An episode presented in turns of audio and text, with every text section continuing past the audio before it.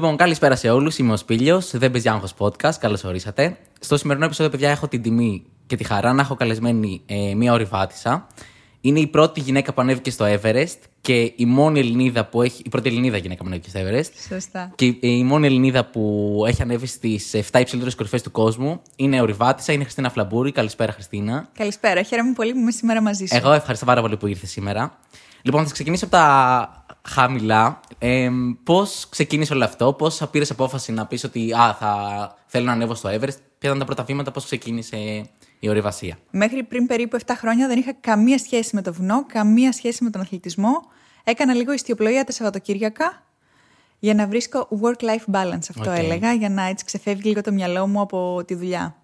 Τυχαία κάποια στιγμή πήγα σε μια εκδρομή αναρρίχησης. Ο ξαδελφός μου ο Δημήτρης με κάλεσε ένα Σαββατοκύριακο που δεν είχα μάθημα ιστιοπλοείας. Mm-hmm. Και κάπως έτσι είπα: άντε, ας πάω να δοκιμάσω κάτι διαφορετικό. Τη θυμάμαι αυτή τη μέρα σαν να ήταν χθες. Δεν τα πήγα πολύ καλά. Για την ακρίβεια, τα πήγα πολύ άσχημα. Δεν μπορούσα να ολοκληρώσω καμία διαδρομή αναρρίχησης. Με το που σήκωνα τα πόδια μου από το έδαφος, μέλουζε κρύος υδρότας. Χτύπαγε η καρδιά μου, νόμιζα ότι θα, θα σπάσει. Και λέω: Οκ, okay, δεν είναι αυτό για μένα, δεν θέλω να πιεστώ άλλο και το παράτησα. Συγγνώμη που σε διακόπτω. Χαίρομαι πάρα πολύ γιατί επιτέλους βρίσκω ένα σημείο ταύτισης με έναν επαγγελματικό ορειβάτη. Άρα είμαι και εγώ στα, στα ίδια βήματα σχεδόν. Κοίτα, δεν αποκαλώ τον, ε, τον εαυτό μου ούτε επαγγελματία αθλητή ούτε επαγγελματία ορειβάτη. Okay. Παρόλο που έχω ολοκληρώσει το Seven Summits πλέον και τα τελευταία τέσσερα χρόνια είναι. Η ζωή μου είναι το, η περισσότερη ώρα ασχολούμαι με τα βουνά ή είμαι στα βουνά. Ε, δεν αποκαλώ τον εαυτό μου επαγγελματία ορειβάτη, γιατί πολύ απλά έχω την κανονική μου δουλειά mm-hmm. και η ορειβασία είναι ο τρόπος που με κάνει να νιώθω πιο χαρούμενη στην καθημερινότητά μου, κάπως έτσι. Οκ. Okay. Παρ' όλα αυτά, ασχολείσαι πολύ με αυτό. Τι περιλαμβάνει η προπόνησή σου, αν επιτρέπετε? Ε, η προπόνηση πάντα είναι προσαρμοσμένη ανάλογα στον κάθε στόχο που έχει, στο κάθε βουνό. Mm-hmm. Το τελευταίο διάστημα, τα τελευταία αυτά τέσσερα χρόνια, από την πρώτη μέχρι την τελευταία μου κορφή, μου πήρε περίπου τρία και μισό χρόνια. Επομένως ήμουν συνέχεια σε ένα πρόγραμμα προπόνησης ε, που άλλαζε ανάλογα ποιος ήταν ο επόμενος στόχος. Για παράδειγμα, όταν πήγαινα στον Ντενάλη, στην ψηλότερη κορφή της Βορειοαμερικής που βρίσκεται στην Αλάσκα, επειδή κουβαλούσα ένα έλκυθρο με όλα μου τα πράγματα, τη σκηνή, τα φαγητά, τα καύσιμα που χρειαζόταν για να μαγειρέψουμε, έπρεπε να έχω πάρα, πάρα πολύ δυνατό κορμό. Mm. Όταν ετοιμαζόμουν για το Everest, σίγουρα το μεγαλύτερο εμπόδιο ήταν η έλλειψη οξυγόνου. Άρα δούλεψα πολύ περισσότερο όλο αερόβια άσκηση, πολύ δυνατή καρδιά, πολύ δυνατά πνευμόνια για να μπορούσα να ανταπεξέλθω. Άρα δεν δε μπορώ να σου πω ακριβώς okay. τη χρυσή συνταγή, άλλαζε ανάλογα με το βουνό, διπλές προπονήσεις. Άρα κάθε μέρα προπονήσεις πρακτικά. Κάθε μέρα πριν το ναι. γραφείο, στις mm-hmm. έξι και μισή ώρα, πήγαινα oh. στην πρώτη μου προπόνηση, γρήγορα στο γραφείο και στη συνέχεια δεύτερη προπόνηση που συνήθως θα ήταν στην Πάρνηθα, μένω στην Αθήνα. Δεν έχω τη δυνατότητα να είμαι σε πολύ όμορφα και ψηλά βουνά κοντά στο σπίτι μου. Άρα τις καθημερινές ήμουν στην Πάρνηθα mm-hmm. και Σαββατοκύριακα σε ένα άλλο ελληνικό βουνό ή όταν μου δινόταν η ευκαιρία με κάποιο φτηνό εισιτήριο για τις Άλπεις, θα πήγαινα στις Άλπεις για Σαββατοκύριακο να κάνω λίγο προπόνηση. Άντε, τρελό. Ναι. Ε, πόσο παίρνεις συνήθως να ανέβεις σε ένα βουνό σε διάστημα, δηλαδή? Είναι ανάλογα το βουνό. Okay. Να σου πω για το Everest ότι μου πήρε περίπου ενάμιση με δύο μήνες. Okay. Και όχι γιατί είναι τόσο ψηλό και θες δύο μήνες που περπατάς συνέχεια, αλλά γιατί πρέπει ο, ο οργανισμός σου να εγκλιματιστεί με τις συνθήκες που υπάρχουν ψηλά στο βουνό. Το πολύ κρύο και το λιγότερο οξυγόνο. Για να καταλάβεις, αν υπήρχε ένα ελικόπτερο που μπορεί να μας πάρει τώρα εμάς από εδώ που τα λέμε και να μας πάει στην κορφή του Everest, τα πρώτα πέντε λεπτά θα πεθαίναμε, θα σταμάταγε η καρδιά μας. Okay. Για να μην γίνει λοιπόν αυτό, ανεβαίνουμε σιγά σιγά στο βουνό, ξανακατεβαίνουμε χαμηλά για να ξεκουραστούμε. Θα ξανανεύουμε πιο ψηλά, θα ξανακατεύουμε και έτσι δίνουμε χρόνο στον εαυτό μας να εγκλιματιστεί. Mm-hmm. Που είναι το κλειδί της επιτυχίας ο εγκλιματισμός για την ορειβασία υψηλού υψομέτρου. Ε, έχετε και φιάλες οξυγόνου μαζί σας? Σε κάποια βουνά, ναι. Στα βουνά που είναι πάνω από οκτώ χιλιάδες μέτρα, χρειάζεται και οξυγόνο. Χρειάζεται και οξυγόνο για έναν άνθρωπο ο οποίος είναι απλός, θα τον πω, σαν όλους εμάς. Okay. Υπάρχουν κάποιοι πολύ λίγοι άνθρωποι σε όλο τον κόσμο που τους θεωρώ υπε, υπεραθλητές που έχουν ανέβει σε οκτάρα κορφή, δηλαδή πάνω από οκτώ χιλιάδες μέτρα, ακόμα και χωρίς οξυγόνο. Πω, πω, απίστευτα. Είναι απίστευτο πραγματικά τι μπορεί να κάνει το ανθρώπινο μυαλό. Το μυαλό τραβάει το σώμα. Ε, είναι ωραίο αυτό που λες. Ε, θέλω να σε ρωτήσω κάτι πάνω σε αυτό, επειδή το έχεις ξαναπεί παλιότερα. Ε, φαντάζομαι ότι όταν ανεβαίνεις σε ένα βουνό, επειδή μου σε τέτοιες κορυφές, περνάς τα όρια σου αρκετά. Σωστά. Ε, όμως, ε, σε τι βαθμό λες ότι, οκ, okay, αυτό νιώθω ότι δεν μπορώ να το κάνω, αλλά αν πιστώ θα το κάνω, και πόσο επικίνδυνο είναι αυτό. Δηλαδή, μήπως υπερεκτιμήσεις τις δυνατότητές σου, ας πούμε, και αυτό αποβεί κάπως. Αυτό ήταν που αγάπησα στο βουνό, okay. που λες, και αυτός είναι και ο μεγαλύτερος κίνδυνος στο βουνό. Αγάπησα το βουνό γιατί κάθε φορά που έβλεπα ότι έπαιρνα την ανάσα και έλεγα: Έλα, Χριστίνα, μπορείς να κάνεις αυτό το βήμα, μπορείς να κάνεις αυτό το δύσκολο πέρασμα. Και το έκανα, mm-hmm. εκείνη τη στιγμή ένιωθα τα όρια μου να διευρύνονται. Και την επόμενη φορά που είχα να περάσω ένα αντίστοιχο πέρασμα, ένιωθα πιο δυνατή. Άρα όλη αυτή η αυτοπεποίθηση και η πίστη στον εαυτό μου άρχισε να με ακολουθεί και εκτός βουνού, στη δουλειά, στις προσωπικές σχέσεις, παντού. Και αυτό με έκανε να αγαπήσω το βουνό. Αυτός όμως είναι και μεγάλος κίνδυνος. Ότι μπορεί να πεις έλα το έχω, μπορώ, και να υπερεκτιμήσεις τις δυνάμεις σου. Η δύναμη της φύσης είναι πολύ δυνατή, δεν πρέπει να τη φοβάσαι, πρέπει να τη σέβεσαι. Όταν το βουνό σου δείχνει ότι δεν είναι καλή μέρα για να ανέβεις πιο ψηλά, πρέπει να το σεβόμαστε και να περιμένουμε να φτιάξει ο καιρός για να ανέβουμε. Τα περισσότερα ατυχήματα, εννιά στα δέκα ατυχήματα, γίνονται γιατί οι ορειβάτες υπερεκτιμούμε τις δυνάμεις μας. Οκ. Okay. Βιάζονται, ας πούμε, και. Βιάζονται ή μπορεί να δίνει σήματα το σώμα, ότι mm-hmm. δεν είμαστε σωστά εγκληματισμένοι, ότι δεν έχουμε αρκετό οξυγόνο, και να συνεχίζουμε προς τα πάνω. Υπάρχει κάποιος περιορισμός στο να μην μείνεις παραπάνω καιρό. Δηλαδή, αν αυτό που λες, περιμένω να φτιάξει ο καιρός, mm-hmm. πρακτικά δεν έχεις κάτι να σε βιάζει, ξέρω, και να πεις ότι πρέπει να το κάνω τώρα. Mm. Όχι, δεν είναι ακριβώς έτσι. έτσι. Ε, έχει φανεί ότι το κάθε βουνό έχει την κατάλληλη περίοδο που μπορείς να ανέβεις. Mm-hmm. Ε, το παράθυρο καιρού, ας πούμε, στο Everest για παράδειγμα, ξέρουμε ότι εκεί γύρω στο Πάσχα, ε, Απρίλη με Μάη, είναι η καλύτερη περίοδος για να ανέβεις. Το δύο χιλιάδες δεκαεννιά που ανέβηκα εγώ στο Everest, είχε αργήσει πάρα πολύ το παράθυρο καιρού. Άρα φοβόμασταν ότι θα κλείσει η σεζόν, σε εισαγωγικά, οι μέρες που συνήθως ανοίγει ο καιρός, χωρίς να μας έχει κάνει το παράθυρο. Άρα έχεις άγχος. Mm. Έχεις άγχος γιατί ξέρεις ότι τελειώνουν οι μέρες που συνήθως ανοίγει ο καιρός. Και λες, μήπως τώρα είναι η ευκαιρία που δεν είναι τέλειος, αλλά είναι οκ. Okay. Ναι, κατάλαβα. Άρα το mm. λαμβάνετε γι' αυτό υπόψη πριν ένα ταξίδι. Σίγουρα. Mm. Και πάντα, επειδή είναι μακρινά ταξίδια, σκέφτεσαι ότι έχεις κάνει και μια επένδυση για τα αεροπορικά σου, να γυρίσεις πίσω. Ειδικά εγώ που είχα και συγκεκριμένες μέρες άδειας. Ναι. Ε, σκεφτόμουν ότι πρέπει να γυρίσω πίσω στη δουλειά και χωρίς τη δουλειά δεν θα μπορούσα να κάνω αυτά τα ταξίδια, να πηγαίνω στα βουνά, άρα έπρεπε να είμαι σωστή. Mm-hmm. Για να καταλάβεις, στην Ανταρκτική, ε, ήμουν στην Ανταρκτική, ήμουν στην άλλη άκρη του κόσμου και μέσα σχεδόν σε είκοσι τέσσερις ώρες πήγα στο γραφείο μου. Απίστευτα. Το οποίο είναι σοκαριστικό. Ε, πώς ένιωσες όταν ήσουν στο γραφείο μετά από αυτό, δηλαδή? Θεωρώ ότι τίποτα δεν θα, δεν θα έχει σημασία πλέον. Δηλαδή θα συζητάγανε, ξέρω εγώ, οι συνάδελφοί σου για το πόσο κίνηση είχε ο δρόμος και στη φάση είναι εντάξει. Ήμουν στην Ανταρκτική χθες. Πείτε μου για το γραφείο. Και οι πρώτες μέρες είναι ιδιαίτερες γιατί η αδρεναλίνη ακόμα ρέει στο αίμα και είχα γυρίσει και πολύ χαρούμενη αφού είχα ολοκληρώσει και τα Seven Summits. Άρα οι πρώτες μέρες δεν είναι φυσιολογικές. Δεν, ναι. δεν μπορώ να σου πω ότι σκεφτόμουν την κίνηση όλα αυτά. Ζούσα στο δικό μου συννεφάκι, κάπου ενδιάμεσα, ούτε Ανταρκτική ούτε Αθήνα, δεν είχα γυρίσει. Αλλά μου αρέσει αυτή η αντίθεση. Μου αρέσει η αντίθεση ότι έχω μια κανονική δουλειά, μια κανονική ζωή, όπως οι περισσότεροι άνθρωποι, ας πούμε, στη χώρα μας, ας πούμε. Και την ίδια στιγμή έχω μπορέσει να δω στιγμιότυπα, ε, εικόνες, ανθρώπους. Έχω μπορέσει να νιώσω συναισθήματα που πολύ λίγοι άνθρωποι σε όλη τον πλανήτη μπορεί να νιώσουν. Αυτή η αντίθεση έτσι με κάνει πιο χαρούμενη, πιο δυνατή, δεν ξέρω. Ναι, είναι πολύ όμορφο. Μια όρεξη για ζωή, κάπως έτσι το μεταφράζω. Το ότι όμως λείπεις δύο μήνες δεν mm. επηρεάζει και τις ε, ανθρώπινες σχέσεις σου, ας πούμε, δηλαδή φίλοι σου. Ε, πρακτικά αυτό. Mm. Λείπεις δύο μήνες, δεν είναι λίγο περίεργο αυτό? Ναι, τις επηρεάζει.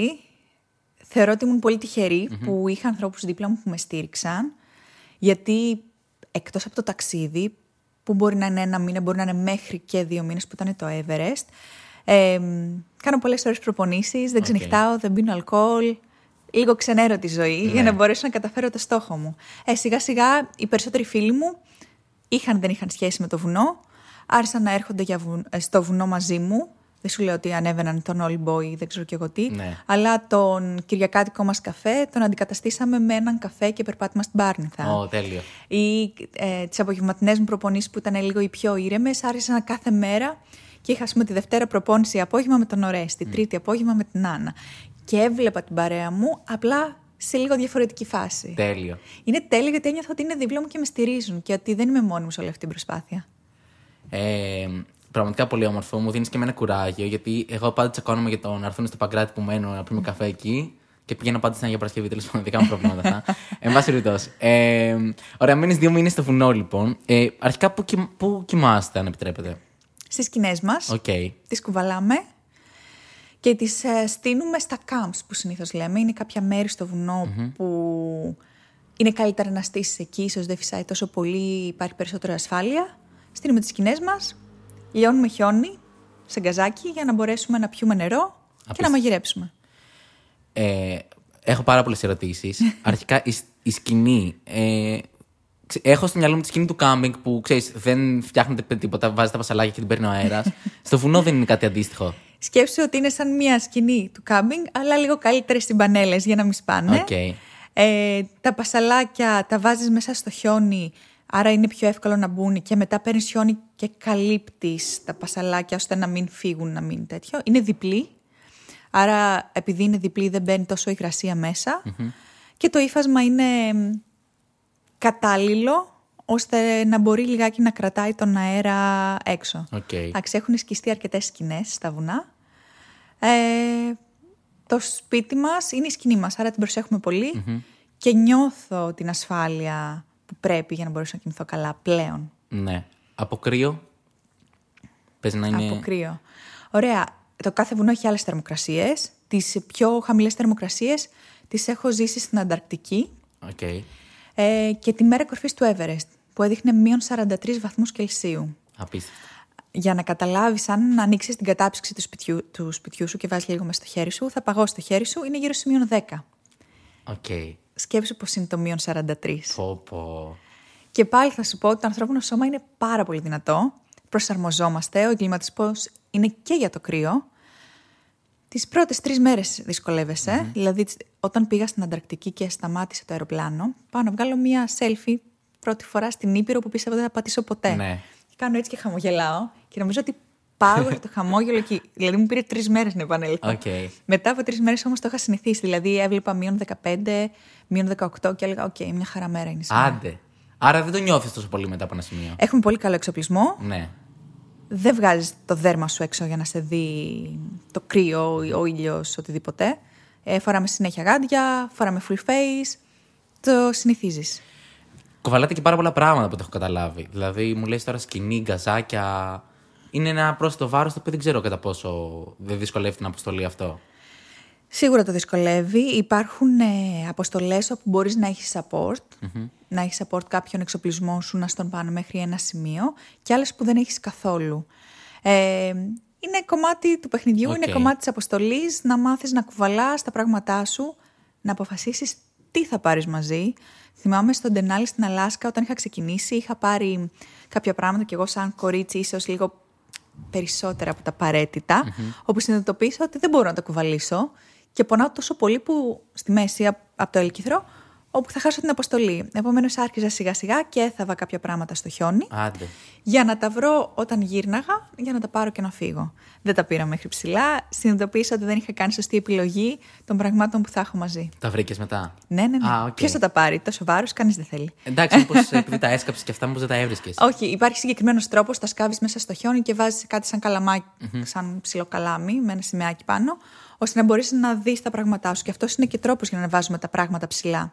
Όταν ανεβαίνουμε στο βουνό, μπορεί ψηλά, ανεβαίνουμε ψηλά, ανεβάζουμε κάποιο από τον εξοπλισμό μας, κατεβαίνουμε κάτω. Τη δεύτερη φορά που θα ξανανεύουμε σε αυτό το υψόμετρο, ανεβάζουμε, ανεβάζουμε λίγα πράγματα ακόμα. Α, κατάλαβα. Γιατί καμιά φορά ο εξοπλισμός και το φαγητό και όλες οι προμήθειες είναι τόσο πολλές που δεν μπορείς να τις κουβαλήσεις με τη μία. Και από φαγητό τι τρώτε στο βουνό? Όσο είμαστε χαμηλά, που έχουμε δύναμη, τρώμε κανονικά ό,τι φαγητό μπορεί να θέλει ο καθένας. Ας πούμε στην Ανταρκτική που είχα και το έλκυθρό μου, είχα χαμηλά στο έλκυθρο, χαμηλά εννοώ για να κουμπάει στο χιόνι και να μένουν παγωμένα, είχα ήδη έτοιμα μπιφτέκια, okay. επομένως φτιάξαμε μπιφτέκια με ρύζι ή μπέργκερ. Εκεί είναι τα ωραία, οι πρώτες μέρες ξεκινάνε καλά, πρέπει ναι. να τρως και καλά. Όσο περνάνε οι μέρες και τελειώνει, τελειώνουν τα τρόφιμα και δεν έχεις και πάρα πολύ δύναμη να κουβαλήσεις, εκεί ξεκινάνε τα δύσκολα, ξεκινάνε οι εφηδατωμένες τροφές. Okay. Είναι σακουλάκια με φυδατωμένη τροφή, βράζεις χιόνι, βάζεις μέσα βραστό νερό και μετά από λίγο μοιάζει και γεύεσαι σαν κανονικό φαγητό. Mm-hmm. Οτιδήποτε, κοτόπουλο με ρύζι, μακαρόνια, δεν ξέρω και εγώ τι. Είναι ειδικό φαγητό για ορειβάτες με πολλές θερμίδες και πολύ ελαφρύ. Ναι, άρα δεν υπάρχει και θέμα στο βάρος, ας πούμε. Ακριβώς. Ναι, γιατί τώρα, αν είσαι δύο μήνες στο βουνό, χρειάζεται. Αν παίρνει κανονικά φαγητά, εντάξει, δεν, δεν θα γινόταν. Ναι.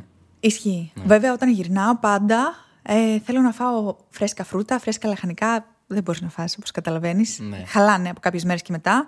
Άρα, όταν γυρνάω πίσω στο σπίτι μου, το πρώτο πράγμα που λέω στη μητέρα μου, στο αγόρι μου, όποιος είναι εκεί κοντά, ένα φρούτο δώσουμε. Okay. Τέλεια. Τέλεια. Οκ, okay, λοιπόν, ανεβαίνεις στο βουνό. Ε, θέλω να πάμε λίγο στο Everest, βασικά, που είναι το υψηλότερο, υψηλότερο κορυφή του κόσμου. Mm-hmm. Ε, πώς ήταν αυτή η εμπειρία, ε, τι δυσκολίες είχε, πώς ένιωσες όταν ανέβηκες στην κορυφή. Πω, πω. Μου κλέβουν τα μάξι, δεν είναι κάτι. Δεν νομίζω μας πειράζει, δεν ακούγεται. Εντάξει, όλα καλά. Sorry, το δεν Όχι, δεν πειράζει. Ωραία. Το Everest. Το Everest είναι, ένα... είναι το ψηλότερο βουνό του κόσμου. Ένα βουνό που έχει δημιουργηθεί και ένας μύθος γύρω από τι παθαίνουν οι ορειβάτες που προσπαθούν να πάνε, τι ατυχήματα έχουν γίνει. Υποθέτω έχεις δει και την ταινία το Everest. Δεν το έχω δει. Δεν το έχεις δει. Όχι, Δες το, το πρέπει, ναι. Okay. Ε, είναι τέλος πάντων η, η πιο συνηθισμένη ταινία. Ε, για το Everest είναι μια ιστορία που γίνεται ένα ατύχημα και πεθαίνουν αρκετοί και τα λοιπά και τα λοιπά. Είναι αληθινή ιστορία. Ναι, είναι βασισμένο okay. σε ένα αληθινό γεγονός. Το είχα δει και εγώ mm-hmm. και οι γονείς μου okay. oh. και οι φίλοι μου. Όπως καταλαβαίνεις, όσοι ήμουν στο βουνό, ε, σκεφτόμουν τι είχε πάει στραβά στην ταινία και τι μπορεί να πάει στραβά και σε μένα. Παίζει να είχα στείλει μήνυμα σε κάθε άνθρωπο που είχε ανέβει στο Everest και είχε social media. Άντε. Για να μάθω τις ιστορίες του, για να μάθω τι του πήγε στραβά, τι του πήγε καλά. Επομένως, το είχα δει σαν στατιστική. Mm. Ε, ότι πρέπει να προσέξω αυτά τα πράγματα για να μην πάθω αυτό. Πρέπει να φοράω αντιλιακό και να φοράω συνέχεια το full face για να μην πάθω κρυπάγημα στη μύτη μου. Οτιδήποτε. Mm-hmm. Άρα, ήμουν τόσο συγκεντρωμένη όταν ήμουν εκεί και είχα μελετήσει τόσο καλά το βουνό που κάποιες φορές νόμιζα ότι έχω ήδη σκαρφαλώσει το σημείο που βλέπω. Πολύ περίεργο συναίσθημα, με γέμιζε αυτοπεποίθηση, με έκανε να νιώθω σαν ένα καλοκουρδισμένο ρομποτάκι που έχει προσαρμοστεί για να φτάσει στο βουνό. Άρα, αν και αντικειμενικά είναι το πιο δύσκολο βουνό από τις επτά κορφές, επειδή το ήθελα τόσο πολύ, είχα προετοιμαστεί τόσο πολύ, δεν ένιωθα, δεν καταλάβαινα, ήμουν εκεί, είχα κλειδώσει η κορφή. Όταν έφτασα στην κορφή, το συναίσθημα μοναδικό, όταν σήκωσα το βλέμμα μου και είδα ότι το επόμενο βήμα είναι στην κορφή του κόσμου, ένιωσα τιμή και χαρά που για πρώτη φορά μια Ελληνίδα θα, θα άνοιγε την ελληνική σημαία εκεί. Αλλά ένιωσα και συγχρόνως πολύ περήφανη που δεν τα είχα παρατήσει, με όλες τις δυσκολίες που, που είχα δει αυτούς τους δύο μήνες. Άρα πήγα, στάθηκα, άνοιξα την ελληνική σημαία και βγάλα φωτογραφία.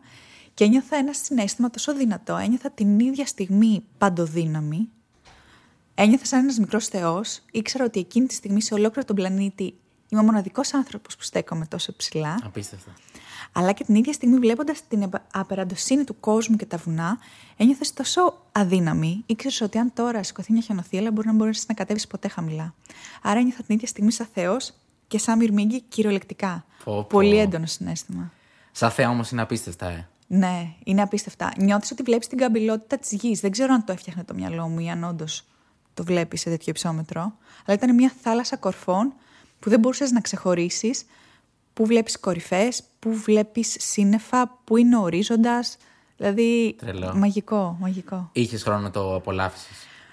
Δεν είχα πολύ χρόνο, γιατί είχε πολύ κρύο, mm. δεν ήταν καλή μέρα και ένιωθα ότι ήδη το δεξί μου χέρι είχε αρχίσει και μου διάζει, που είναι τα πρώτα συμπτώματα ότι ε, ίσως πάθεις κρυοπάγημα, δεν ρέει σωστά το αίμα, πρέπει να κατέβεις. Ήταν δύσκολη μέρα η μέρα κορφής. Είχα ήδη και ένα πρόβλημα με την όρασή μου λίγες ώρες πριν φτάσω στην κορφή. Έβλεπα χρώματα από το ένα μάτι, αλλά δεν μπορούσα να καταλάβω που αρχίζει και που τελειώνει ένα αντικείμενο. Είχε παγώσει θεωρητικά. Oh. Επομένως ήξερα ότι όσο περισσότερο κάθομαι πάνω, τόσο περισσότερο αυξάνω το ρίσκο να πάθω κάτι στο κατέβασμα. Έκατσα γύρω στα πέντε λεπτά. Okay. Ε, ευτυχώς ήρθαν κάποιοι από την ομάδα Κινέζοι μαζί με μένα. Επομένως, μπόρεσε και κάποιος να μου βγάλει φωτογραφία, γιατί το κινητό μου τα έπαιξε με το που το έβγαλα έξω από τη θερμοκρασία. Mm. Το, είχα, το είχα κοντά στο δέρμα μου για να είναι ζεστό. Και με το που το έβγαλα έξω και πάω να βγάλω την πρώτη φωτογραφία, ναι. κόλλησε. Και ήταν ένας Κινέζος ο οποίος με έβγαλε φωτογραφία με τις πολύ παλιές ψηφιακές. Και μου έκανε ένα τικ-τικ και λέω, Θεέ μου, έχω φωτογραφία από την ψηλότερη κορφή του κόσμου. Τέλεια. Και κάπως έτσι μετά ξεκίνησα να κατεβαίνω προς τα κάτω, όπου εκεί μου βγήκε όλη η κούραση. Ναι. Όπως σου λέγω ότι ένιωθα ρομποτάκι, ότι δεν πονάω και ανεβαίνω και όλα καλά, εκεί μου βγήκε όλη η κούραση. Κατάλαβα τι έχει περάσει το σώμα μου όσο κατέβαινα προς τα κάτω. Η κατάβαση είναι εξίσου δύσκολη με την ανάβαση? Όχι, θεωρητικά είναι πολύ πολύ πιο εύκολη. Okay. Αλλά εκεί γίνονται όλα τα ατυχήματα. Στην κατάβαση. Γιατί έχουμε πάρει το μυαλό μας από το στόχο. Mm. Και μ, όταν παίρνεις το μυαλό σου από το στόχο, χαλαρώνεις. Ε, υπάρχει και η κόπωση και γίνονται πολύ συχνά πολλά ατυχήματα. Γι' αυτό επέλεξα να μην κατέβω πολύ χαμηλά στο βουνό, να σταματήσω στο κάμπ τέσσερα μετά τη μέρα κορφής, στα οκτώ χιλιάδες μέτρα, και να κάνω μια διανυκτέρευση εκεί, ώστε να μπορέσω να ανακτήσω δυνάμεις και στη συνέχεια να συνεχίσω να κατεβαίνω προς, το, προς τα κάτω. Mm-hmm. Κατεβαίνουμε με ραπέλ. Ξέρεις τι είναι το ραπέλ? Δεν έχω ιδέα. Πώς κατεβαίνουν οι πυροσβέστες από τις πολυκατοικίες. Ah, okay. Άρα κατεβαίνεις πολύ πιο γρήγορα από όσο ανεβαίνεις. Άρα μπορείς να κερδίσεις πολύ γρήγορα χιλιόμετρα. Με σκηνή, κάτι. Okay. Σωστά, σωστά, με σκηνή και κατεβαίνεις έτσι. Σε πάρα πολλά σημεία κάναμε ραπέλ. Επομένως κατεβαίναμε πολύ, πολύ γρήγορα. Mm. Έφτασα στα οκτώ χιλιάδες μέτρα και με το που έκλεισε το φερμουάρ της σκηνής, λέω: Αχ, τώρα είμαι ασφαλής. Έψαξα να βρω ένα δορυφορικό τηλέφωνο από συνορυβάτες μου για να πάρω ένα τηλέφωνο στο σπίτι. Θυμάμαι. Παίρνω τηλέφωνο στο σταθερό του, των γονιών μου, το σηκώνει ο μπαμπάς μου, και επειδή ήμουν ακόμα στη ζώνη θανάτου, από τα οκτώ χιλιάδες μέτρα και πάνω, προσπαθούσα να σκεφτώ να του πω κάτι για να γελάσει, για να ξεχαστεί, για να μην καταλάβει που είναι η κόρη του και ότι μπορεί να κινδυνεύει. Και του λέω με χαρά, επειδή ο μπαμπάς μου είναι λίγο περήφανος για αυτά που έχω καταφέρει, του λέω: Έλα, μπαμπά, μετά τον Κωνσταντίνο Νιάρχο, που ήταν ο πρώτος Έλληνας που ανέβηκε στο Everest το χίλια εννιακόσια ενενήντα εννιά, μετά τον Νιάρχο, του λέω, η Φλαμπούρη. Oh. Και ακούω γέλια από πίσω και κατάλαβα ότι του είχε φύγει το άγχος. Τους ενημέρωσα ότι είμαι καλά, θα κοιμηθώ ένα βράδυ εκεί και περίπου μετά από τρεις μέρες θα μπορούσα να ξαναεπικοινωνήσω μαζί τους. Και όλα το καλά. Το δορυφορικό τηλέφωνο τι είναι, αν επιτρέπετε? Δεν πιάνει το κινητό μας okay. ε, παντού. Mm-hmm. Επομένως είναι ένα τηλέφωνο που μιλάει κατευθείαν με το δορυφόρο, συνδέεται και μπορείς να, να μιλήσεις. Είναι λίγο ακριβό. Εγώ δεν είχα μαζί μου. Ευτυχώς άλλα μέλη της αποστολής είχαν μαζί τους και σε περίεργες τέτοιες στιγμές μου δάνεισαν το τηλέφωνο για να μπορέσω να επικοινωνήσω με το σπίτι μου. Τέλεια. Σκέψου, υπήρχαν φορές που μπορεί να είχαν περάσει δύο ή τρεις εβδομάδες και να μην είχα μπορέσει να επικοινωνήσω με τους δικούς μου. Πράγμα το οποίο είναι δύσκολο ναι. και για τους δυο μας. Και εγώ όταν μίλαγα ένιωθα περισσότερη ενέργεια και ότι όλα είναι καλά. Και οι γονείς μου ηρεμούσαν ότι τα ξυκόρη μου είναι καλά. Ευτυχώς το σήκωσαν, γιατί και εγώ αν έβλεπα ένα κινητό τώρα. Ε, το περίμεναν, ήξερα ότι πάω ναι. για κορφή. Θεωρώ ότι όλοι στο σπίτι περίμεναν πάνω ναι, από το τηλέφωνο. Ναι, ναι. Έχεις και ένα τζι πι ες πάνω σου, όποτε έχω καταλάβει. Mm. Οπότε βλέπουν και το στίγμα σου. Σωστά, σωστά. Έχω ένα τζι πι ες που βλέπουν το στίγμα μου στο χάρτη. Και όταν ήμουν στο Νότιο Πόλο, ε, όταν έκανα την ψηλότερη κορφή για την Ανταρκτική, θεώρησα ότι είναι πολύ καλή ευκαιρία να φτάσω και μέχρι το Νότιο Πόλο, άσχετα εκτός Seven Summits Project, mm-hmm. για να δω πώς είναι εκεί. Ε, Και καθώς κατέβαινα, κάποια στιγμή μπορώ και επικοινωνώ με τον πατέρα μου με μήνυμα μέσω του δορυφορικού και μου λέει: Δεν βλέπω το στίγμα σου στο χάρτη, τι έχεις κάνει, κάτι δεν έχεις κάνει καλά. Και του λέω: Μπαμπά, δεν το βλέπεις, γιατί είμαι πάρα πολύ νότια. Είμαι ακριβώς στο Νότιο Πόλο. Μην ανησυχείς, είμαι καλά. Τρελό. Ε, είναι χαρτογραφημένες οι περιοχές που ανεβαίνετε? Δηλαδή, ξέρω εγώ, έχετε, ας πούμε, mm. σας έχει πει κάποιος ότι θα πάτε έτσι για να ανέβετε, ή το βρίσκετε και εκείνη τη στιγμή? Ε, έχουν ανέβει πολλοί ορειβάτες πριν από εμάς. Mm-hmm. δεν, δεν είναι κάποιο βουνό που πρώτος άνθρωπος στον πλανήτη πάτησε. Επομένως, πλέον με την τεχνολογία υπάρχουν πάρα πολλές πληροφορίες. Okay. Ε, για να καταλάβεις, υπάρχει παιχνίδι στο PlayStation τρία ντι να ανέβεις στο Everest. Ah. Που είναι αρκετά κοντά, να σου πω. Ε, άρα με την τεχνολογία έχεις πάρα, πάρα πολύ καλή γνώση. Βέβαια, πάντα υπάρχει κάποιος local, κάποιος οδηγός, ο οποίος θα μπορέσει να σου πει πώς να αποφύγεις κάποιους κινδύνους ή να σου δείξει τον δρόμο. Ωραία, άρα και τη στιγμή δεν έχεις mm. και το. Πού πρέπει να πάω, δηλαδή σκέφτεσαι μόνο καθαρά το τι πρέπει να κάνεις.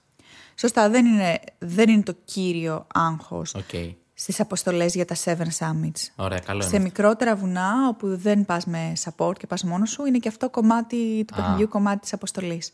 Που είναι ωραίο, είναι ωραίο κομμάτι. Να λες και πού πρέπει να πάω και να σκέφτεσαι, ήταν σωστή η επιλογή μου ναι, ή όχι. Ναι. Διάβασα καλά, μελέτησα ή τεμπέλιασα το προηγούμενο βράδυ. Άρα θέλει και μελέτη, ε. Θέλει πολύ μελέτη. Πω, πω. Πολύ μελέτη.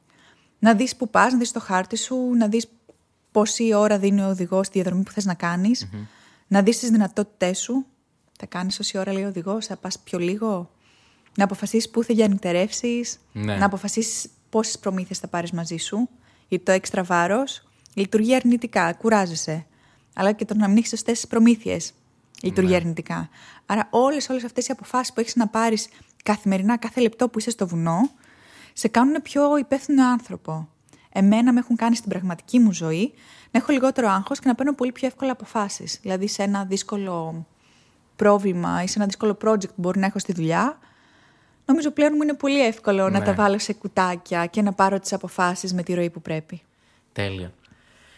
Ε, ήθελα να σε ρωτήσω αρχικά, ε, είπες ότι ταξιδεύεις με οδηγό. Ο οδηγός είναι, είναι ντόπιος κάτοικος εκεί πέρα, ας πούμε, ή είναι κάποιος που...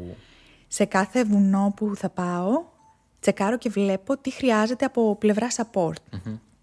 Για παράδειγμα, στο Everest δεν μπορείς να μπεις στο βουνό αν δεν δώσεις κάποια χρήματα στο κράτος του Νεπάλ, να πάρεις την άδεια να μπεις. Α, θέλει και τέτοια. Ναι. Ε, τα πολύ ψηλά βουνά ή τα πολύ γνωστά βουνά έχουν τέτοια. Τα πιο μικρά ή όχι τόσο γνωστά δεν έχουν, άρα είσαι πολύ πιο flexible. Mm-hmm. Αλλά ξέρεις ότι αν συμβεί κάτι δεν έχεις κάποιον δίπλα σου για να του ζητήσεις βοήθεια. Ε, άρα το κάθε βουνό έχει το αντίστοιχο διάβασμα και την αντίστοιχη προετοιμασία. Δεν είναι κανένα ίδιο με το άλλο. Οκ. Okay. Και επειδή λες, ταξιδεύετε με ομάδες. Δηλαδή mm. δεν είναι. Εγώ είχα στο μυαλό μου αυτό. Ανεβαίνεις μόνος σου και όλα καλά, αλλά δεν είναι. Μπορεί να φαίνεται πολύ μοναχικό άθλημα. Δεν είναι. Ναι. Είναι πολύ ομαδικό. Δεν μπορείς να είσαι μόνος σου. Το πιο απλό να πάθεις να ζαλιστείς, να σου πέσει λίγο η πίεση. Θα πεθάνεις αν δεν έχεις κάποιο δίπλα σου. Ναι.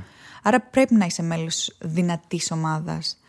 Εγώ ήμουν τυχερή και τις έξι από τις επτά κορφές τις έκανα με Έλληνες. Α, οκ. Okay. Την έβδομη κορφή στο Βίνσορ στην Ανταρκτική, που δεν είχα Έλληνες μαζί, είχα δύο πολύ καλούς μου φίλους. Έναν από την Κίνα, έναν από το Κατάρ, όπου ήμασταν μαζί. Επομένως ένιωθα και εκεί κομμάτι μιας δυνατής ομάδας. Άρα τους γνωρίζεις από πριν, ας πούμε. Ε, προσπαθούμε να τους γνωρίζουμε από πριν για να μπορέσεις να, να λειτουργήσεις καλύτερα. Mm-hmm. Σίγουρα συμβαίνει όταν κάνω join international αποστολές να υπάρχουν άνθρωποι που θα τους γνωρίσω στο αεροδρόμιο, να τους γνωρίσω τρεις μέρες πριν μπούμε στο βουνό. Ναι. Εκεί οι πρώτες μέρες είναι αναγνωριστικές για να καταλάβεις ο άλλος τι γνώσεις έχει, τι είδους ορειβάτης είναι, πόσο μπορείς να τον εμπιστευτείς. Πρέπει να είναι και λίγο άβολο να μην ξέρεις κάποιον και να είστε δύο μήνες μαζί. Ε. Ισχύει. Απλά αυτοί οι δύο μήνες είναι τόσο έντονοι, περνάς καλά, περνάς άσχημα, όπου δημιουργούνται πάρα πολύ ισχυροί mm. δεσμοί.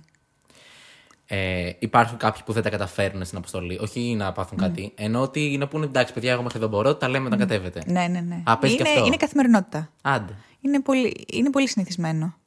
Και ευτυχώς που γίνεται, γιατί αλλιώς θα υπήρχαν πολύ περισσότερα ατυχήματα. Ναι. Άρα, ας πούμε, και με τις ελληνικές αποστολές που έχεις πάει, δεν είναι ότι δεν έχουν καταφέρει όλοι να κάνουν το, να ολοκληρώσουν το στόχο. Σε κάθε κορφή υπάρχουν ε, άτομα που δεν θα τα καταφέρουν. Όταν. Ε, Παλιά, σε ορειβατικές αποστολές, θεωρούσαν, αν έστω και ένας πάτα για την κορφή, ότι όλοι τα έχουν καταφέρει. Ah. Γιατί δουλεύουν ομαδικά. Αυτό ήταν πάρα πολύ καλό. Γιατί σκεφτόντουσαν ποιος θα κουβαλήσει παραπάνω, ποιος θα κάνει το βήμα μπροστά. Ήταν κυριολεκτικά σαν ομάδα. Και το ζηλεύω αυτό. Δεν το είχα στις μεγάλες μου αποστολές. Δηλαδή, στα Seven Summits δεν ήμασταν τόσο δεμένες ομάδες, γιατί ήμασταν άνθρωποι από όλο τον κόσμο. Mm. Κυρίως Αμερικάνοι, Κινέζοι, Πακιστανοί, Ινδοί. Ε, επομένως, συνεργαζόμασταν καλά. Αλλά κάποια στιγμή ο κάθε ένας έπρεπε να προσέξει και τον εαυτό του. Ναι, κατάλαβα. Από εξοπλισμό, τι. Έχεις... Είπες, έχεις κινητό. Σωστά. Δορυφορικό τηλέφωνο, ναι. Α, κινητό ε... δεν το χρησιμοποιώ. Σαν κινητό, σαν κάμερα το, το χρησιμοποιώ, δεν έχει σήμα. Από ένα σημείο και μετά. Δεν έχει σημασία, αλλά σκέφτομαι ότι δεν ξεφορτίζεται πανεύκολα. Είναι χαζή ερώτησή μου, το ξέρω. Ξεφο... Αλλά... Ξεφορτίζεται πανεύκολα. Πάρα πολύ καλά power bank έχω μαζί okay. μου και έχω σαν ηλιακό πάνελ που μπορώ και το φορτίζω. Τρελό. Οκ. Okay. Ε, λοιπόν, είχες πει ότι έχεις δει και βλέπετε και διάφορες φυλές στα ταξίδια σου. Δηλαδή, mm. είχες πει μια πολύ ωραία ιστορία, δεν ξέρω αν θες να την ξαναπείς, με mm. έναν άνθρωπο και ένα. Α, ναι, ναι. Okay. Στην Παππούα, λες. Στην Παππούα, μπράβο. Ναι, ήμουν πολύ τυχερή που έκανα αυτό το ταξίδι για να ανέβω την ψηλότερη κορφή της Οκεανίας, το Carstens Pyramid. Επισκέφτηκα την Παππούα. Λίγο πριν το βουνό υπάρχει μια πολύ μεγάλη ζούγκλα. Mm-hmm. Φήμες λένε ότι εκεί ίσως ζει και ακόμα η τελευταία φυλή που ίσως έχει ανθρωποφο... ανθρωποφαγικές τάσεις. Okay. Δεν το ξέρω αν είναι μύθος ή mm-hmm. πραγματικότητα. Ε, δεν πέρασα από τη ζούγκλα όλη, γιατί... Ήταν δύσκολο τέλος πάντων και είχε παραπάνω κινδύνους από όσους ήθελα να πάρω. Άρα ένα μεγάλο κομμάτι το πέρασα με ελικόπτερο από πάνω από τη ζούγκλα. Παρ' όλα αυτά, περπάτησα στη ζούγκλα, είδα φυλές που ζουν ακόμα γυμνή, mm-hmm. με, με φύκια ε, από τις λίμνες έκαναν οι γυναίκες ε, φούστα και οι άντρες ε, χρησιμοποίησαν ένα είδος κολοκύθας για να το φοράνε σαν εσόρχο. Ήταν εμπειρία, είχε πλάκα. Πλάκα είχε για μένα που δεν το είχα ξαναδεί. Ναι. Δεν είναι σωστός ο ορισμός. Είχε ενδιαφέρον, είχε να ενδιαφέρον, πω. Ναι. Ε, ήταν πολύ φιλική. Ε, πήγα στην αυλή τους, έκατσα μαζί τους, μαγειρέψανε. Ήταν περίεργο γιατί πράγματα που κάνανε για να με υποδεχτούν για μένα ήταν λίγο απάνθρωπα, ας πούμε. Θέλω να δείξουν ότι είμαστε ευπρόσδεκτοι στην αυλή τους, στο μικρό χωριό τους εκεί που είχαμε πάει. Και πήραν ένα γουρνάκι. Όχι. Και με ακόντιο το σκοτώσανε μπροστά μας. Πράγμα το οποίο για μένα ήταν πάρα πολύ απάνθρωπο. Ναι. Δεν ένιωσα καλά, δεν ένιωσα ευπρόσδεκτη, δεν ήθελα να το δω. Ναι. Αυτοί όμως το κάνανε από την καλή τους καρδιά να μου δείξουν ότι φάζουμε φαγητό και θα φάμε όλοι μαζί. Εκεί συνειδητοποίησα τελικά ότι δεν πρέπει τίποτα να θεωρήσω ότι είναι αυτονόητο. Mm. Κάτι που για σένα μπορεί να είναι αυτονόητο, για τον άλλον να είναι ζητούμενο. Και δεν μπορείς να κρίνεις κανέναν αν δεν ξέρεις τον background του και τι έχει δει ή τι έχει ζήσει. Ε, ήταν μεγάλη εμπειρία για μένα. Μου άρεσε που το έζησα, με έχει βοηθήσει στον τρόπο ζωής από εκεί και πέρα. Αυτό που μου είπες για το σκουλαρίκι ήταν ένας κύριος, ένας παππούς, ο οποίος εννοείται δεν μπορούσαμε να συνεννοηθούμε. Δεν μιλάγε αγγλικά, δεν μιλάγε ελληνικά. Εγώ είχα διαβάσει στο Google λοιπόν ότι αυτή η φυλή φοράει κόκαλα στη μύτη, στα αυτιά, στο λαιμό. Και αυτός δεν είχε. Του έκανα εκεί νοήματα με τα χέρια και τέτοια. Μου λέει περίμενε, πάει μέσα στην καλύβα του. Η καλύβα του με λάσπη και χόρτα, έτσι, ναι. Μην φανταστείς. Και φέρνει ένα τεράστιο κόκαλο. Και έτσι όπως είναι μπροστά μου, κάνει χρακ και το περνάει από τη μύτη. Εντάξει, εκεί ένιωσα ότι είμαι πραγματικά σε ντοκιμαντέρ του National Geographic. Ένιωσα ότι αν δεν υπήρχαν τα Seven Summits, ποτέ δεν θα είχα δει αυτή τη στιγμή. Ναι. Ε, ωραίο στιγμιότυπο, το κρατάω και ε, ήταν και απόδειξη το πόσο δυνατή είναι η γλώσσα του σώματος. Πραγματικά. Δεν χρειάζεται να μιλάς την ίδια γλώσσα, δεν χρειάζεται να έχεις το ίδιο background. Αν θες να συνεννοηθείς, μπορείς. Περάσαμε εκεί πέρα ωραία, γελάσαμε με το σκουλαρί κτλ. Και ήταν έτσι ωραίο στιγμιότυπο της αποστολής στο Κάρστεν. Είναι απίστευτη στιγμή. Mm. Ε, και σου μαγειρέψατε κιόλας, δηλαδή έφαγες από το φαγητό που τρώνε, ας πούμε. Δεν έφαγα, γιατί δεν, δεν έφαγες, ήθελα, δεν μου πρόσφεραν. Ναι. Δεν ήθε... Τώρα ναι. δεν ξέρω αν τους πρόσβαλα, αλλά δεν μπορούσα να το φάω το ναι, γουρνάκι ναι. που είχα δει πριν ένα λεπτό. Ναι, προφανώς. Mm. Ε, αυτή είναι μια φιλική αντιμετώπιση. Έχεις δεχθεί και εχθρική αντιμετώπιση από τέτοιους ανθρώπους, ας πούμε, που να, να μην. Όχι, όχι. όχι. Εκεί που βρίσκονται ψηλά βουνά. Αυτοί που λένε τα ψηλά βουνά σπίτια τους, mm-hmm. εν μέρει ζούνε και από τους ορειβάτες που θέλουν να τα ανέβουν. Άρα είμαστε ευπρόσδεκτοι. Σκέψου στο Νεπάλ, όπου είναι το Everest και είναι τα Ιμαλάια και τόσες ψηλές κορφές, πολύ μεγάλο μέρος της οικονομίας τους βασίζεται στους ορειβάτες. Mm. Άρα είμαστε ευπρόσδεκτοι, θέλουν κόσμο και έτσι μπορούν να ζούνε πιο καλά, να το πω. Mm-hmm. Γιατί αλλιώς μετά μόνο με τα ζώα ασχολούνται. Όσο γνωρίζω. Όταν τελειώσεις την ανάβαση ενός βουνού, mm-hmm. ε, μετά κατεβαίνεις και βλέπεις και την πόλη. Ας πούμε στην Αργεντινή που έχεις πάει, που έχεις ανέβει mm-hmm. το ψηλότερο βουνό εκεί πέρα. Ε, κάνεις και τουρισμό ή λες πάω για το βουνό και φεύγω? Προσπαθώ να κάνω και τουρισμό mm-hmm. όσο μπορώ, όσες μέρες άδειας έχω. Στην Αργεντινή, στην ψηλότερη κορφή της, Αργε... ε, της Νοτιοαμερικής που λέγεται Τα Κοκάγκουα, είχα πάει με τα αγόρι μου. Επομένως είχα βάλει λίγες μέρες πριν, λίγες μέρες μετά mm. για να δω και την Αργεντινή. Ήπια ωραίο κόκκινο κρασί, Μαλμπέκ. Oh. Έφαγα ωραίο ριμπάι. Ε, επειδή ήμουν και πρωτοχρονιά εκεί, έκανα πρωτοχρονιά με τους Αργεντίνους γιατί βρήκαμε κάποιους local και κάναμε παρέα. Μοναδική εμπειρία. Τέλειο. Mm. Τέλειο. Ε, έχεις ανέβει τις εφτά υψηλότερες κορυφές. Okay.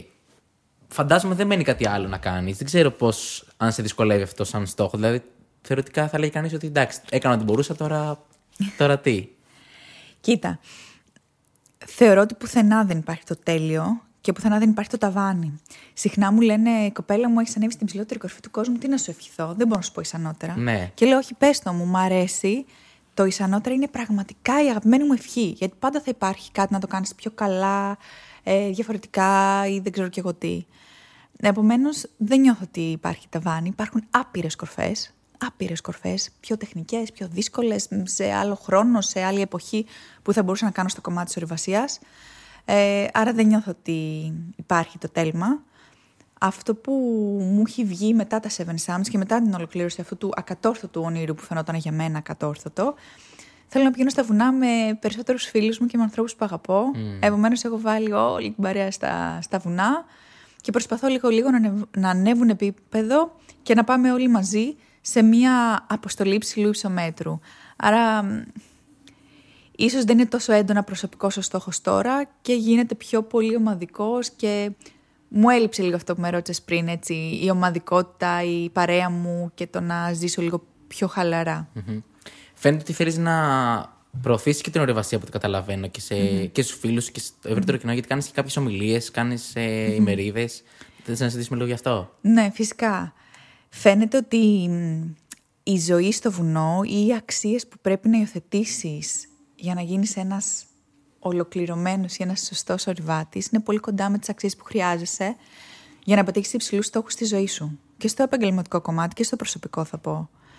Επομένως, αυτό με έχει βοηθήσει και έχω κάνει, έχω κάνει κάνω αρκετές ομιλίες σε μεγάλες εταιρείες, mm-hmm. σε μεγάλα συνέδρια, motivational talks, για το πώς μπορείς να κατακτήσεις τη δική σου κορφή. Ένα κομμάτι που μου αρέσει πάρα πολύ, γιατί λαμβάνω τρομερή, θετι, τρομερά θετική ενέργεια από τον κόσμο, το οποίο πραγματικά μου δίνει, μου δίνει boost να συνεχίσω. Όσο προσπαθούσα τα Seven Summits, δεν είχα συνειδητοποιήσει τι impact έχει σε άλλο κόσμο. Πήρα τόσα μηνύματα στα social media, ιδιαίτερα από γυναίκες και από άντρες, αλλά ιδιαίτερα από γυναίκες, ότι πόσο κίνητρο μας δίνεις να προσπαθούμε, να μην τα παρατάμε, να μην ε, βλέπουμε τα εμπόδια ψηλά και να χάνουμε το στόχο μας. Δεν το είχα αντιληφθεί όταν ξεκίναγα. Τώρα το έχω, το έχω αντιληφθεί. Είμαι ευγνώμων που έχω βάλει και εγώ το λιθαράκι μου έτσι, σε κάποια project ή σε κάποια βοήθεια, ας πούμε, στις ζωές άλλων και προσπαθώ όσο μπορώ να το αναπτύξω. Γι' αυτό άλλωστε έγραψα και το παραμύθι. Ναι, θα, ε, θα πάμε και στο παραμύθι σε λίγο. Α, όποτε θες. Ε, θέλω να σε ρωτήσω, επειδή είπες για το mm. ότι έχεις πάρει και υποστήριξη από τις γυναίκες, επειδή θεωρητικά ε, mm. πολλοί κόσμοι πίστευε ότι είναι ανδροκρατούμενη η ορειβασία, απέδειξες mm. ότι προφανώς και μια γυναίκα είναι πάρα πολύ ικανή να το κάνει αυτό και μπράβος κιόλας. Mm. Ε, Πώς νιώθεις που... Α, βασικά, πώς, πώς ήταν η αντιμετώπιση που είχες πριν κάνεις όλο αυτό και πώς είναι τώρα? Mm-hmm. Και αν θεωρείς ότι έχεις βοηθήσει. Κοίτα, σίγουρα η ορειβασία, επειδή είναι έτσι ένα αθλήμα πιο... είναι λίγο και της ταλαιπωρίας, mm-hmm. ίσως το ανδρικό σώμα να έχει κάποια πλεονεκτήματα σε σχέση με το γυναικείο. Εμείς έχουμε και κάθε μήνα τα θέματά μας που είναι δύσκολο να είσαι στο βουνό και στα κρύα κτλ. Ε, Παρ' όλα αυτά, δεν στο κρύβω, τα πρώτα χρόνια με ενοχλούσε όταν ήμουνα σε ένα δύσκολο βουνό και όταν με έβλεπε κάποιος Έλληνας ορειβάτης, με ρώταγε «Α, είσαι εδώ με το αγόρι σου?» Τους έλεγα «Όχι, με τον πατέρα σου». Δηλαδή, δεν μπορούσαν να σκεφτούν ότι ένα μικρό, τότε μικρό κορίτσι είναι ορειβάτης. Θα έπρεπε να είμαι η γυναίκα ορειβάτη ή η κόρη ορειβάτη. Mm. Το οποίο με νευρίαζε, με νευρίαζε πάρα πολύ. Και πολλές φορές απάνταγα και έλεγα «Όχι, ο φίλος μου είναι ιστιοπλός. Δεν έχει καμία σχέση με το βουνό». Ε, εντάξει, δεν δε θεωρώ το κάνω από κακία. Είναι από στερεότυπο που όλοι έχουμε στο μυαλό μας. Ακόμα και τώρα, αν μου πεις ε, σκέψου γρήγορα έναν ορειβάτη στο μυαλό σου, ε, δεν θα σκεφτώ μια κοπέλα. Σκεφτώ έναν άντρα σαράντα σαράντα πέντε με τα μούσια του, με τους μυς του, τα μπράτσα του. Σιγά σιγά φεύγουν τα στερεότυπα. Θεωρώ ότι βοηθά προς αυτό το κομμάτι. Δηλαδή, πολλές φορές προσπαθώ, εντάξει, ίσως ακούγεται άσχημο, αλλά προσπαθώ να φαίνομαι πιο κοριτσάκι, πιο περιποιημένη όταν θα πάω σε ένα χώρο που ξέρω θα δω ορειβάτες, μόνο και μόνο, γιατί με νευρίαζε το γεγονός ότι όταν βλέπαμε ένα κορίτσι λεπτό, αδύνατο, περιποιημένο, θεωρούσαμε ότι δεν θα τα καταφέρει. Ναι. Μπράβο πάντως, γιατί πρέπει να σημαίνει mm. ότι σπάμε τη στερεότυπα και αυτό είναι πολύ σημαντικό. Ε, mm. Οπότε συγχαρητήρια. Να είσαι καλά. Έγραψες ένα παραμύθι πρόσφατα, στις επτά κορυφές. Mm-hmm. Ε, μίλα μου λίγο γι' αυτό, για τη συγγραφή, πώς ήταν, τι περί τίνος είναι το βιβλίο, γιατί λέει. Ωραία. Είναι ένα παραμύθι, αλληγορικό παραμύθι, βασισμένο στην ιστορία μου για την κατάκτηση των επτά κορφών. Το έγραψα μαζί με τη φίλη μου, τη Μαρία Τυρουσάκη, που είναι συγγραφέας, επομένως με βοήθησε πάρα πολύ. Και σκοπός μας είναι να περάσουμε όλες αυτές τις αξίες, όλα αυτά τα μαθήματα που πήρα από τις επτά κορφές, τα μικρά παιδιά. Και έτσι να προσπαθήσουμε να βάλουμε έτσι το λιθαράκι μας για την ενδυνάμωση των νέων παιδιών, να πιστέψουν στη δύναμή τους, να πατήσουν στα πόδια τους και να ονειρευτούν πραγματικά να γίνουν αυτό που θέλουν. και όχι αυτό που ίσως είναι οι γονείς μας ή ίσως έχουν συνηθίσει να μας λένε οι γονείς μας να γίνουμε όλοι δικηγόροι, γιατροί, δεν ξέρω και εγώ τι. Επομένως, για μένα έχει πάρα πολύ μεγάλη σημασία, ψυχολογική σημασία, ότι προσπαθούμε μαζί με τη Μαρία και τις εκδόσεις Πατάκη να περάσουμε ένα πολύ ωραίο μήνυμα και να βοηθήσουμε τα νέα παιδιά να κυνηγήσουν τα όνειρά τους. Είναι τέλειο, μπράβο το εγχείρημα. Σαν συγγραφή το γράψετε μαζί? Ναι, ναι, ναι. Εγώ okay. μαζί με τη Μαρία Ρουσάκη από τις εκδόσεις Πατάκη. Έχει βγει ήδη μερικούς μήνες και είναι για παιδιά από τεσσάρων και πάνω χρονών. Πρέπει να αντιλαμβάνονται έτσι λίγο κάποια πράγματα. Άρα... Εικονογραφημένο. Φέντε, εικονογραφημένο. Mm-hmm. Μια πάρα πολύ καλή εικονογράφο και άρα Φέντε τη λένε, είναι από την Ιταλία. Α, ωραία. Και ήταν τιμή μας που μπόρεσε και εικονογράφησε το βιβλίο μας. Ε, τι feedback έχεις πάρει? Ε, το... Έχω πάρει πολύ θετικό feedback mm-hmm. και χάρηκα πολύ γι' αυτό. Έχουμε πάρει πολύ καλές κριτικές. Ότι μ, μέσα από μια ωραία ρομαντική ιστορία περνάμε μηνύματα για τη ζωή, χωρίς όμως να είναι δασκαλίστικα. Ναι. Επομένως χαίρομαι πολύ και κάθε φορά που πηγαίνω, ήμουν και προχθές τώρα σε ένα σχολείο και πηγαίνω για μια παρουσία σε ένα σχολείο και βλέπω όλα τα παιδάκια με τη θετική ενέργεια να μου λένε τι θέλουν να γίνουν όταν μεγαλώσουν. Είναι Το, η μεγαλύτερη επιβράβευση που θα μπορούσα να πάρω μετά από το Seven Summits. Τέλεια. Ξέρετε, είναι πολύ ωραίο γιατί ρε παιδί μου, εντάξει, σαν παιδιά διαβάζουμε παραμύθια και είναι όλο αυτό ότι είναι ψεύτικα και δεν συμβαίνουν ποτέ στην πραγματική ζωή. Και στην πραγματικά παρα... έχεις μια παραμυθένια ζωή βασικά και είναι αληθινή και είναι τέλειο αυτό το πράγμα. Ότι μπορεί να πεις ένα παιδί ότι μπορεί να καταφέρεις τι θέλεις, εγώ. Ξέρεις τι, τι μου φάνηκε περίεργο που δεν το είχα αντιληφθεί όταν το γράφαμε με τη Μαρία. Υπάρχουν πολλά παιδάκια που έρχονται οι μαμάδες τους και μου λένε Χριστίνα, θέλω να γνωρίσεις την κόρη μου. Γιατί δεν πιστεύει ότι είσαι αληθινή. Ναι. Επειδή έχουν συνηθίσει τα παραμύθια να είναι σούπερ ήρωες που δεν υπάρχουν, τους φαινόταν πολύ περίεργο το ότι το κοριτσάκι που βλέπεις στις φωτογραφίες υπάρχει και στην πραγματικότητα. Ε, και δεν το, δεν το είχα αντιληφθεί ότι τα παιδιά δεν μπορούν να το καταλάβουν ότι είμαι κανονική. Δηλαδή, πολλές φορές στα σχολεία μου λένε άρα εσείς είστε η Χριστίνα. Λέω εγώ είμαι. Τέλεια, τέλεια. Ε, θα έχω να πω στον κόσμο ότι θα έχω και στο link από κάτω το, το σύνδεσμο για, να, για το βιβλίο. Ωραία. Σε εφτά κορυφές και το Instagram σου, Χριστίνα Φλαμπούρη. Ε, θέλω να σε ρωτήσω τώρα αν θα έδινες μια συμβουλή σε κάποιον. Τι, βασικά, τι θα συμβούλευες κάποιον που θέλει να κάνει τον όρο του πραγματικότητα και δειλιάζει λίγο. Το οποίο εντάξει μπορεί να μην είναι να ανέβεις στο Everest προφανώς, αλλά mm. να γίνει τραγουδιστής, να mm. οτιδήποτε. Τι θα τον συμβούλευες? Σίγουρα δεν έχουμε όλοι τα ίδια όνειρα. Ο καθένας έχει τη δική του κορφή. Mm-hmm. που θα κυνηγήσει, να κατακτήσει, να πατήσει, δεν ξέρω πώς να το πω. Εγώ τη μόνη συμβουλή που, συμβουλή που έχω να, να δώσω είναι ότι αξίζει προσπάθεια. Πραγματικά ακόμα κι αν, αν και το τονίζω το αν, δεν τα καταφέρουμε, θα έχουμε ζήσει μια τέτοια μοναδική εμπειρία που αξίζει κάθε λεπτό προσπάθειας. Αυτό, άρα κυνηγήστε τα όνειρά σας, δουλέψτε σκληρά και όλα είναι δυνατά στη ζωή, πραγματικά. Πώς πειθαρχεί όμως κάποιος να πει ότι. Ξέρεις, γιατί αυτό είναι το πιο δύσκολο mm. συνήθως. Να πρέπει να δουλεύεις κάθε μέρα. Εύκολο yeah. να το πούμε, αλλά. Εγώ είμαι πολύ τεμπέλα στη ζωή μου. Okay. Με κοροϊδεύουν καμιά φορά ότι το λέω, αλλά είμαι. Ναι, δεν μπορώ να το πιστέψω, η αλήθεια. Ε, μου δίνει κίνητρο το ότι όταν κάνω προπόνηση θα με φέρει πιο κοντά στο στόχο μου. Mm. Ε, όταν ε, μια μέρα θα έκανα την προπόνησή μου την πρωινή θα πήγαινε καλά, έκανα την απογευματινή και μπορεί να διάβαζα έτσι λίγο και το, και το βράδυ, το βράδυ που κοιμόμουν και έφταιγα για ύπνο, ξέρεις και τράβα την κουβέρτα, ένιωθα χαρούμενη, ένιωθα γεμάτη ότι έχω κάνει ό,τι περνάει από το χέρι μου για να γίνει το όνειρό μου πραγματικότητα. Άρα προσπαθούσα να συνδέω τα πάντα με το στόχο. Mm-hmm. Ακόμα και όταν πήγαινα στη δουλειά, που εντάξει, όλοι κάποια στιγμή θα βαρεθούμε στη δουλειά μας, έτσι. Mm-hmm. Ε, Σκεφτόμουν ότι πρέπει να πάω στη δουλειά, πρέπει να είμαι καλή, πρέπει να είμαι παραγωγική, να μπορέσω να βγάλω τα χρήματά μου, να μπορέσω να κάνω τον όνειρό μου πραγματικότητα. Άρα τα είχα συνδέσει όλα έτσι. Άρα με κάποιον τρόπο σταμάτησα να είμαι τεμπέλα, σταμάτησα να βαριέμαι να κάνω πράγματα, τα συνέδεα όλα και μπαίνα στα κουτάκια τους και όλα μαζί με φέρνουν ένα βήμα πιο κοντά στο όνειρο. Οκ. Okay. Άρα ήσουν πολύ συγκεντρωμένοι στο στόχο πρακτικά. Αυτό, ναι. Ε, επειδή πεις ότι έχεις και day job. Είναι, γίνεται κάποιος να, είναι, να ζήσει καθαρά και μόνο από την ορειβασία στην Ελλάδα? Στην Ελλάδα δεν γνωρίζω κάποιον mm-hmm. που το έχει κάνει. Στο εξωτερικό είναι πολύ συνηθισμένο. Α, είναι συνηθισμένο. Ναι, είναι συνηθισμένο γιατί υπάρχει σαπόρτα από μεγάλες εταιρείες mm. και ο κάθε αθλητής μπορεί να βγάλει αρκετά χρήματα, όχι μόνο για να κάνει μια τέτοια αποστολή, αλλά για να ζήσει και μετά. Δεν θέλω να παραπονιέμαι. Υπήρχαν πολλές εταιρείες που στάθηκαν δίπλα μου. Και χωρίς αυτές δεν θα μπορούσε να έχει γίνει το όνειρο πραγματικότητα. Με βοήθησαν για να μπορέσει να, γίνει, να έρθει η αποστολή εις πέρας. από εκεί πέρα πρέπει να εργάζομαι για να βγάζω τον προστοζήν για να ζω. Ναι, κατάλαβα. Δεν με πειράζει όμως. Έχω μια ισορροπημένη ζωή και μου αρέσει. Εντάξει, θα μπορούσες θεωρητικά να ασχοληθείς και.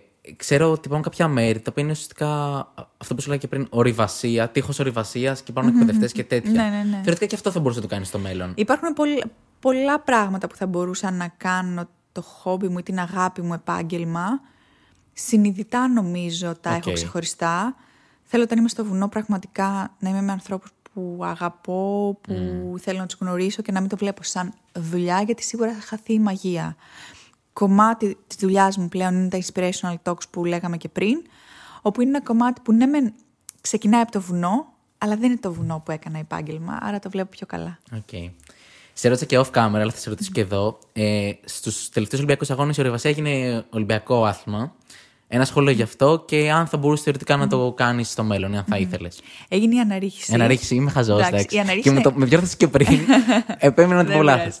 Η αναρρίχηση είναι κομμάτι της ορειβασία. Κάθε ορειβάτης πρέπει να ξέρει αναρρίχηση. Παρ' όλα αυτά, οι, οι αναρριχητές που μπορούν να πάνε σε μια Ολυμπιάδα έχουν skills που πραγματικά είναι αξιοθαύμαστα.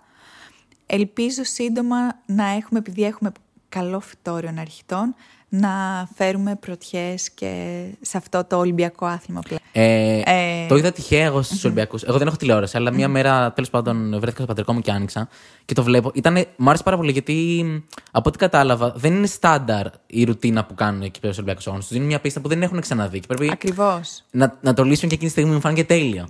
Ακριβώς. Έχεις το πρόβλημα ναι. που πρέπει να, να λύσεις εκείνη τη στιγμή. Ε, είναι ιδιαίτερο. Και είναι πολύ διαφορετικό από όπως είσαι στο βουνό ε, το πώς θα είσαι στην πίστα. Δεν σημαίνει ότι κάποιος που είναι καλός στην πίστα είναι καλός και στο βουνό και στο αντίθετο. Mm-hmm.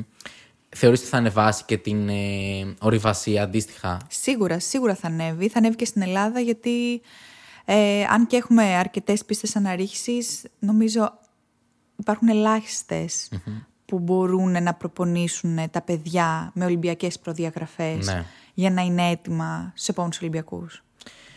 Θα συνιστούσες κάποιον να ασχοληθεί με την ορειβασία? Τι ωφέλη έχει? Φυσικά.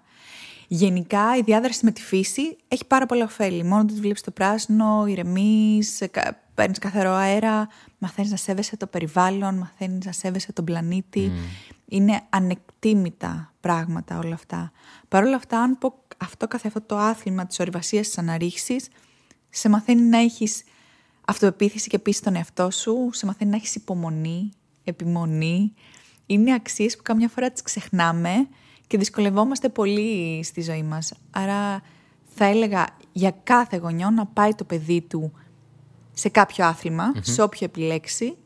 Αν επιλέξετε την αναρρίχηση ή την ορειβασία μετά, ε, θα δει πάρα, πάρα πολλά ωφέλη στη συμπεριφορά του παιδιού του. Οκ. Okay. Κλείνοντας σιγά σιγά, θέλω, ε, υπάρχει κάποια ιστορία που δεν έχεις μοιραστεί ποτέ από κάποια... κάποιο βουνό που έχεις ανέβει, κάτι ενδιαφέρον, κάτι αστείο, κάτι περίεργο που έχει συμβεί? Ναι, τώρα δεν έχω μοιραστεί ποτέ, δεν ξέρω. Βοήθα με λιγάκι. Εντάξει, και εκτός θα κάνουμε, ναι. δηλαδή και να το έχεις πει δεν πειράζει. Θέλω να πω κάποια δυσκολία, ξέρω εγώ, έχεις πει αυτό με, το, με τη χιονοστιβάδα που ήταν πολύ ενδιαφέρον. Ότι ήσουν σωστά. πολύ κοντά στη χιονοστιβάδα. Ναι, όντως. Το λέω και φοβάμαι εγώ, φαντάσου, δεν ξέρω, πολύ τρομακτικό. Έχουν γίνει πο, πολλά περίεργα. Ε, πράγματα που επειδή είσαι πάνω με την αδρεναλίνη δεν το αντιλαμβάνεσαι mm-hmm. ε, δεν το αντιλαμβάνεσαι τόσο, τόσο έντονα το τι μπορεί να συμβεί. ε, κάποια στιγμή έπεσε ένα κρεβάζ. Κρεβάζ είναι οι χαράδες που δημιουργούνται στον παγετώνα. Κάποιες είναι μέτρα, κάποιες είναι χιλιόμετρα, είναι το χάος. Απίστευτο. ε, ο μεγάλος μου φόβος ήταν να μπέσω στο κρεβάζ, γιατί έχω ένα θέμα με το ύψος, δεν μπορούσα να το διαχειριστώ καλά. Ναι, προφανώς. ε, τέλος πάντων, στο κατέβασμα από το Everest έκανα ραπέλ και ήμουν λιγάκι αφηρημένη, λιγάκι δεν ξέρω κι εγώ τι. Και κάποια στιγμή, έτσι όπως ήταν πιο κάθετο σκέψου, σαν πλαγιά, πατάω σε πολύ μαλακό χιόνι και με παίρνει μέσα. Ήμουν, ήμουν στο σκηνή, άρα δεν φοβήθηκα. Okay. Και με το που μπήκα μέσα ήταν σαν ένα κομμάτι μικρής σπηλιάς. Oh. Σαν την εποχή των παγετώνων. Έχεις δει την ταινία? Ναι, προφανώς. Και εκεί, αντί να φοβηθώ, επειδή γενικά είμαι πάρα πολύ φοβητσιάρα σαν άνθρωπος, αντιδρώ όταν φοβάμαι, θα ουρλιάξω, θα φωνάξω, τα τέτοιο. Δεν μίλησα καθόλου. Μπήκα μέσα στη σπηλιά και έκανα «Wow, που είμαι, ρε φίλε». Τέλεια. Εμένα είναι ωραία αυτή η αντίθεση ναι, που ναι. ενώ πιστεύεις το φοβηθείς, κοιτάς κάτι και λες πόσο τυχερός είμαι. Αφήστε τα. Και μετά σε τραβάνε ε, άλλοι. Ναι, ναι, ναι. Μετά υπάρχει Υπάρχει συγκεκριμένη μέθοδος που μπορεί να σε τραβήξει ο σχηνοσύντροφός σου, αυτός που είσαι δεμένος πάνω, είτε εσύ μόνος σου με τα εργαλεία σου να βγεις. Ε, δεν πρέπει να έρθει με καμία δύναμη κοντά σου να σου δώσει χέρι, γιατί άμα έρθει κοντά σου, εκεί που ήταν το χιόνι που έπεσε, θα πέσει και αυτός μέσα, άρα μετά εκεί θα υπάρχει πραγματικό πρόβλημα. Mm, κατάλαβα. Δεν τον τραβάς όμως και εσύ με το σκηνή, δηλαδή ξαφνικά αυτός. Ε, είναι δεμένοι ορειβάτες σε συνοσυντροφιά, δηλαδή είναι τρεις, τέσσερις μπορεί να είναι ορειβάτες. Άρα, αν πέσει ένας, δεν έχει τόσο δύναμη, επειδή και συνήθως θα πέσεις κάθετα στην κίνηση, mm. δεν έχεις τόσο δύναμη να τους τραβήξεις όλους. Okay. Ε, κρατάμε μεγάλες αποστάσεις, άρα υπάρχει ασφάλεια. Νιώθω ασφάλεια, νιώθω εμπιστοσύνη στα υλικά και μόνο έτσι μπορείς να προχωρήσεις. Αν δεν νιώθεις εμπιστοσύνη στους σχηνοσυντρόφους σου ή στα υλικά, δεν μπορείς, φοβάσαι σε κάθε σου κίνηση. Θα... Είναι χαζή ερώτηση που θα κάνω, αλλά mm. θέλω να σε ρωτήσω, θα έκανες ποτέ bungee jumping? Bungee δεν έχω κάνει, έχω κάνει okay. ελεύθερη πτώση. Α, έχεις κάνει? Ναι, ναι, ναι. Μου φαίνεται θα είναι ακόμα πιο δύσκολο για σένα, γιατί επειδή κατεβαίνεις ε, με συγκεκριμένο τρόπο από ένα βουνό, το να πέσεις τελείως έτσι λόκο, μου φαίνεται πολύ περίεργο. Ναι, όχι, θα έκανα. Θα έκανες, δεν θα έκανα. Μου αρέσει η στιγμή που περνάς από τον απόλυτο φόβο ή τρόμο στην απόλυτη ελευθερία. Ναι. Ε, αυτό είχα νιώσει στην ελεύθερη πτώση, το ότι εκεί που άνοιξε η πόρτα από το αεροπλανάκι, λες, wow, τι πάω να κάνω τώρα, ναι, θα σκοτωθώ. Ναι. Και με το που νιώθεις ότι πέφτεις, λες, πω, πω, είναι αίσθηση ελευθερίας. Ε, για αυτά τα δευτερόλεπτα ζω είτε για το βουνό, είτε για οποιαδήποτε extreme στιγμή της ζωής μου. Αυτά τα δευτερόλεπτα, νομίζω, η πρόσθεση αυτών των λεπτών κάνουν μια ωραία και γεμάτη ζωή. Στην ελεύθερη πτώση δεν είσαι κάνει κάποιο σεμινάριο, απλά πήγες. Όχι, όχι, ταντέμ που πας με, με δεύτερον. Ναι, δεν ναι, μόνο. Α, δεν ανοίγεις εσύ δηλαδή το. Όχι, όχι. Εντάξει, έπρεπε να είναι. Κάνω μαθήματα. Δε. Ναι. Δε, δεν προλάβαινα με την ορειβασία και με αυτά. Είχα έναν στόχο. Ναι, τα άλλα γινόντουσαν απλά για. Άρεσε με κάποιον και αυτός ανοίγει το τέτοιο. Mm-hmm. Εντάξει, άρα είναι πιο ασφαλές. Εγώ, αν ήμουν μόνος μου, θεωρώ ότι το, με το που έπεσε το άνοιγα κατευθείαν. Δεν θα ήμουν για πάντα. Για πάντα ψηλά. Ναι, ναι. Okay. Ε, έχεις σκεφτεί να ξανακάνεις τις επτά κορυφές ξανά? Θα ήθελα πάρα πολύ να μπορέσω να το κάνω. Κυρίως πιο πολύ για να βγάλω αρκετά βίντεο, αρκετές φωτογραφίες για να δείξω στα αδέλφια μου, στους φίλους μου, στα ξαδέλφια μου.